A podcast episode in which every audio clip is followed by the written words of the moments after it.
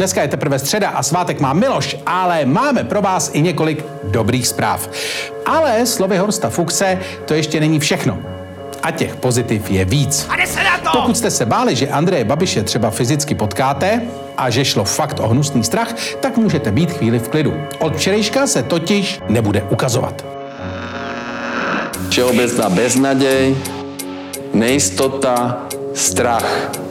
Sociologové říkají, naše země trpí.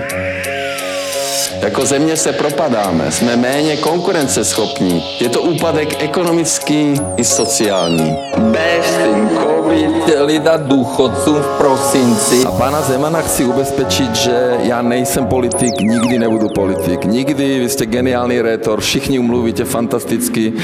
A já spíš jako budu kandidovat na post prezidenta České republiky. Můžete mě i zabít, ale nebudu rezignovat. Neodejdu z politiky.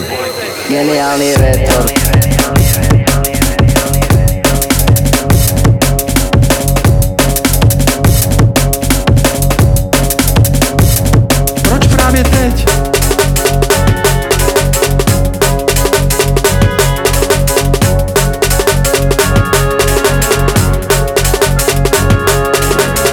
Jen chci říct, že nikdy neodstoupím. Nikdy.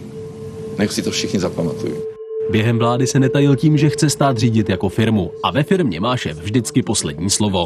Nebuďte slušný, řekněte pravdu. Chapín, chapín, chapín, chapín, chapín, chapín, chapín, chapín, chapín.